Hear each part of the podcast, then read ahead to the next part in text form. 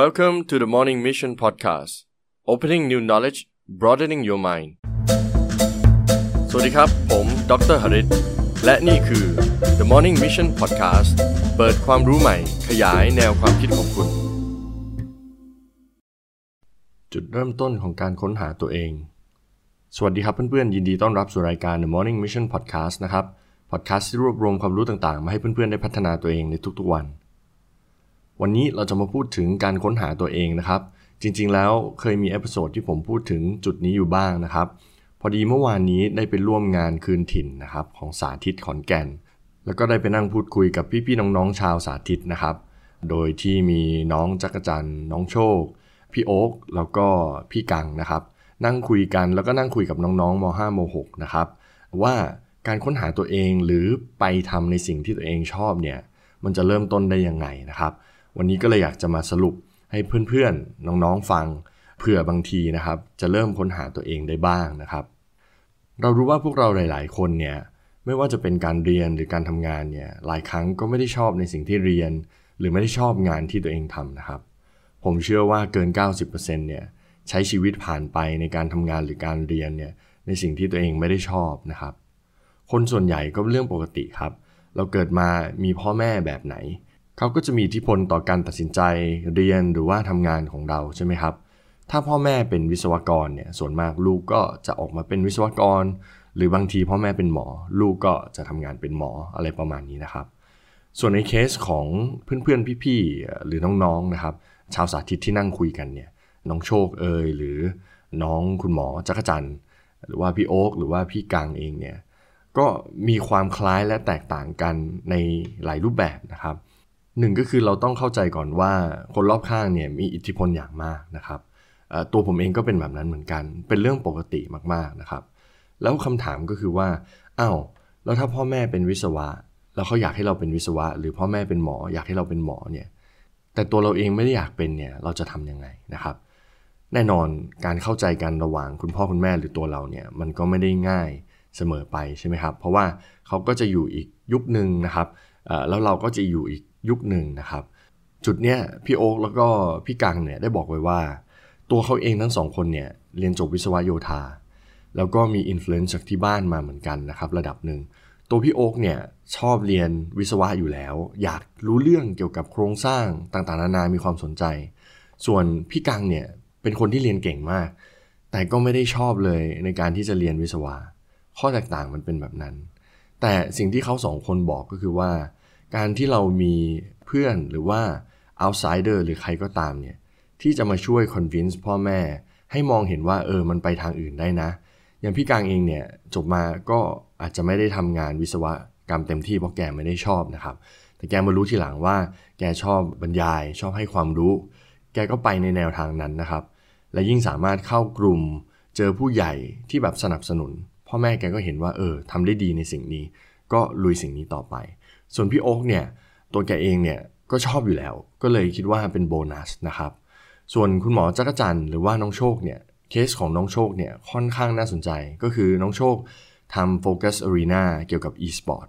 ซึ่งตัวพ่อแม่เองเนี่ยที่บ้านทำสื่อสิ่งพิมพ์ ถ้าจำไม่ผิดนะครับ หรือพวกมีเดียอะไรประมาณนี้ ซึ่งตัวเขาเองเนี่ยไม่ได้ชอบ แต่ก็สามารถคุยกับคุณพ่อคุณแม่ได้ จน convince ว่าสิ่งที่เขาทำเนี่ย มันเป็นไปได้ แต่ช่วงแรก ๆ มันก็ยากครับ แต่การที่เรามีแรงสนับสนุนจากผู้ใหญ่หรือคนอื่น ที่อยู่ใน area หรืออยู่ในวิชาชีพนั้นๆ แล้วเนี่ยมันก็จะช่วยได้นะครับ ช่วยให้พ่อแม่เราสามารถเห็นได้ว่า อ๋อ มันสามารถเป็นวิชาชีพแบบนั้นแบบนี้ได้ ฉะนั้นสิ่งแรกที่เราจะสามารถ convince หรือว่าทำให้คุณพ่อคุณแม่เชื่อได้ว่า สิ่งที่เราอยากทำนะ มันเป็นไปได้เนี่ยเราจะต้องไปหาผู้ใหญ่หรือว่าหาเพื่อนหรือว่าหาใครก็ได้ ที่อยู่ใน area นั้น หรือวิชาชีพนั้นทำให้เขาเห็นว่ามันเป็นไปได้นะครับ แต่พี่กังก็พูดไว้ดีเหมือนกัน เขาบอกว่าจริง ๆ แล้วเนี่ยตอนพี่เข้าไปเรียนวิศวะเนี่ยพี่ suffer มากไม่มีความสุขมากๆ คล้าย ๆ กับคุณหมอจักรจันนะครับ น้องจักรจันที่เข้าไปเรียนเนี่ยแล้วช่วงปี 2 ปีแรกเนี่ยไม่ได้ชอบ สิ่งที่พี่กังบอกแล้วก็น้องจักรจันบอกก็คือบอกว่าหลาย ๆ อย่างที่เราทำเนี่ยเราจะไม่ชอบมันหรอก แต่เมื่อเราสามารถผลักดันตัวเองให้ข้ามจุดที่เราไม่ชอบไปแล้วเนี่ย แล้วก็โฟกัสในจุดที่ชอบ เมื่อจบออกมาเมื่อเวลาผ่านมามองย้อนกลับไป เราก็จะมีความภูมิใจกับตัวเอง ในเคสของพี่กังเนี่ยพี่กังก็บอกว่าไอ้สิ่งที่เขาเรียนรู้มาทั้งๆที่เขาไม่ชอบนะครับวิศวะโยธาเนี่ยเขาสามารถนำมาใช้ในชีวิตได้หลายอย่าง เขาสามารถแก้ปัญหายากๆ ที่ไม่เหมือนเดิมได้ เพราะว่าพื้นฐานหรือ framework หรือ foundation ที่เขาได้จากการเรียนวิศวะโยธาเนี่ย มันมาช่วยเขาจุดนี้ ฉะนั้นสิ่งที่เราไม่ชอบเนี่ยมันอาจจะดีกับเราในอนาคตก็ได้ อันนี้เป็นจุดที่น่าสนใจเหมือนกันนะครับ แล้วก็มีน้องตั้งคำถามนะครับ ถามว่าจริง ๆ แล้วเนี่ยชอบหลายอย่าง แล้วก็ทำหลายอย่างได้ดีพอสมควร จะตัดสินใจยังไงนะครับจุดนี้พี่โอ๊กเองเนี่ยก็ได้แนะนำบอกว่าวิธีเดียวที่เราจะสามารถตัดสินใจได้ก็คือ เราต้องลองทำแล้วก็ลองทำอย่างจริงจังด้วย พี่โอ๊กเนี่ยตอนนี้เป็นอาจารย์ที่มหาวิทยาลัยขอนแก่นใช่ไหมครับ มีลูกศิษย์ค่อนข้างเยอะ แกจะบอกว่าปัญหาส่วนใหญ่สำหรับคนรุ่นใหม่เลยก็คือ ชอบหลายอย่างทำได้หลายอย่าง เพราะเด็กสมัยนี้นะครับค่อนข้างเก่ง แต่ประเด็นปัญหาก็คือว่าไม่โฟกัสสักอย่าง หรือว่าไม่ตั้งใจที่จะทำอะไรจริงจังสักอย่าง สุดท้ายแล้วเนี่ยเราต้องเลือกนะครับ อย่างคุณหมอจักรจันทร์หรือน้องจักรจันทร์ก็บอกว่า เราต้องเลือกเมื่อเราเลือกแล้วเนี่ยเราทำออกไปเนี่ยมันจะเริ่มรู้ว่าเราชอบจริงหรือไม่ชอบจริง ไม่ว่ามันจะดีหรือไม่ดีเนี่ย เราก็จะได้เรียนรู้จากมันและสามารถพัฒนาตัวเองได้นะครับ จุดนี้พี่กังก็บอกไว้อีกว่า เมื่อคุณทำไปแล้วเนี่ย คุณก็จะรู้ว่าฉันทำได้ดี หรือฉันทำไม่ได้ดีตรงไหน สิ่งที่สำคัญก็คือว่า เมื่อคุณทำไม่ได้ดีหรือผิดพลาดเนี่ยต้องถามตัวเองว่า ฉันเริ่มทำเพราะอะไรฉันชอบมันจริง ๆ หรือเปล่า แล้วแทนที่จะล้มเลิกนะครับ ก็พยายามใหม่พยายามใหม่เรื่อยๆ เพราะอย่างที่ทุกคนบอกนะครับว่าทุกสิ่งที่คุณทำเนี่ย มันจะไม่ชอบทั้งหมดหรอก มันจะมีจุดที่คุณไม่ชอบด้วยนะครับ ฉะนั้นเราก็ต้องผ่านตรงนั้นไป เมื่อคุณเก่งหลายอย่าง รู้ว่าเฮ้ยตัวเองทำได้ อันนี้ก็ทำได้ อันนั้นก็ทำได้ แต่คุณทำได้ดีพอไหม ดีพอที่จะแบบว่าเป็นอันดับต้นๆของในสิ่งที่คุณทำก็ต้องถามตัวเองจุดนี้ แล้วก็ต้องกระโดดลงไปทำดูนะครับ พี่โอ๊กก็ย้ำจุดนี้ให้น้องๆนะครับ ส่วนคนที่เริ่มทำงานแล้วเนี่ยมีหลายคนวัยรุ่นหลายคนนะครับ วันนั้นก็มีน้องอยู่คนหนึ่งนะครับถามขึ้นมาบอกว่า ปัจจุบันเนี่ยทำงานแล้วอยู่ในตำแหน่งค่อนข้างดีเลยนะ เป็นหัวหน้าคุมคนเป็นพันเลย แต่ไม่ได้ชอบในสิ่งที่ทำเนี่ยร้อยเปอร์เซ็นต์มีจุดหลายจุดที่ไม่ชอบ แล้วก็รู้สึกไม่ค่อยมี passion กับสิ่งที่ทำนะครับจุดนี้พี่กังก็ได้แนะนำว่าเราต้อง balance ระหว่างอะแน่นอนเราต้องการรายได้หาเงินใช่ไหมครับ แต่เราก็อยากจะมีความสุขในสิ่งที่ทำด้วย แล้วเราก็อยากจะมี Impact ทำให้คนอื่นได้ประโยชน์ด้วยทำให้ตัวเอง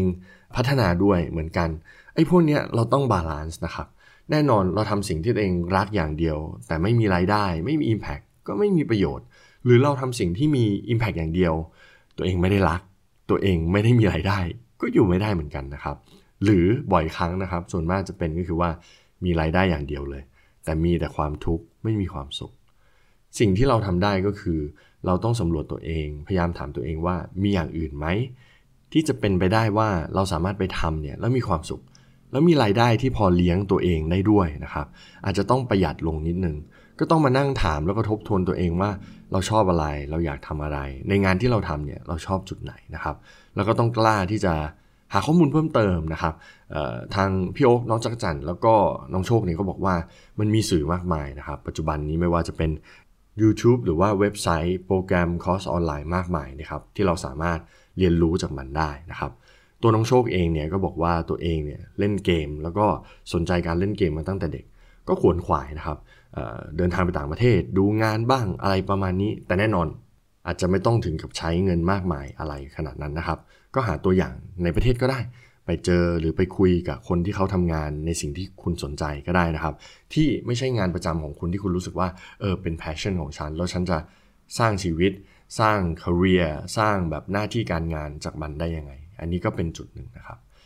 บทเรียนหลักๆ ที่ผมได้เรียนรู้จากเมื่อวานนะครับ ที่ไปคุยกับพี่ๆน้องๆมา แล้วก็ไปคุยกับน้องๆม .5 นะครับสาธิต ก็คือสิ่งที่สำคัญที่สุดนะครับ ก็คือการหาตัวเอง ค้นหาตัวเองให้ได้เร็วที่สุด เมื่อเรารู้ละว่าเราชอบอะไรเนี่ย เราก็ต้องลงมือทำให้เร็วที่สุด แล้วก็ fail fast นะครับ พี่ๆบอกไว้ว่ายุคนี้มันเป็นยุคดิจิตอลนะครับ ไม่เหมือนยุคสมัยแต่ก่อนที่จะต้องมานั่งวางแผนอะไรมากมายทำไปเลยครับ เมื่อล้มเหลวก็ลุกขึ้นมากับทำใหม่กับทำใหม่ ต้องค้นหาตัวเองให้เจอว่าเราชอบอะไรนะครับ เมื่อรู้แล้วก็ต้องลงมือทำลงมือทำสำคัญที่สุด แล้วการลงมือทำเนี่ยก็จะทำให้เรารู้ว่าเราชอบไม่ชอบอะไรนะครับ ตัวผมเองก็เป็นแบบนั้นเหมือนกันนะครับ ก็เลยค่อนข้างแฮปปี้ที่คุยกับพี่ๆน้องๆ แล้วก็ได้อะไรค่อนข้างเยอะนะครับ ถ้าใครสนใจนะครับ ก็สามารถไปดูลิงก์ได้ในสมาคมศิษย์เก่า สาธิตมหาวิทยาลัยขอนแก่นนะครับ ก็มีลิงก์อยู่ในนั้นประมาณชั่วโมงหนึ่งนะครับ พูดคุยกันได้ข้อมูลเยอะแยะเลย วันนี้ก็ สรุปมาแค่นี้ก่อนแล้วกันนะครับ แล้วเดี๋ยวเราเจอกันใน episode หน้าในหัวข้อต่างๆ อย่าลืมนะครับ ถ้าน้องๆเพื่อนๆมีหัวข้อที่น่าสนใจเนี่ยก็สามารถ comment ได้เดี๋ยวผมจะไปหาข้อมูลแล้วก็นำมาแชร์กันนะครับ และถ้าไม่อยากพลาดใน episode หน้าอย่าลืมกดไลค์กดแชร์แล้วก็ tag เพื่อนของคุณในแพลตฟอร์มต่างๆ กด subscribe ด้วยนะครับ แล้วเราเจอกันใหม่ใน episode หน้า สวัสดีครับ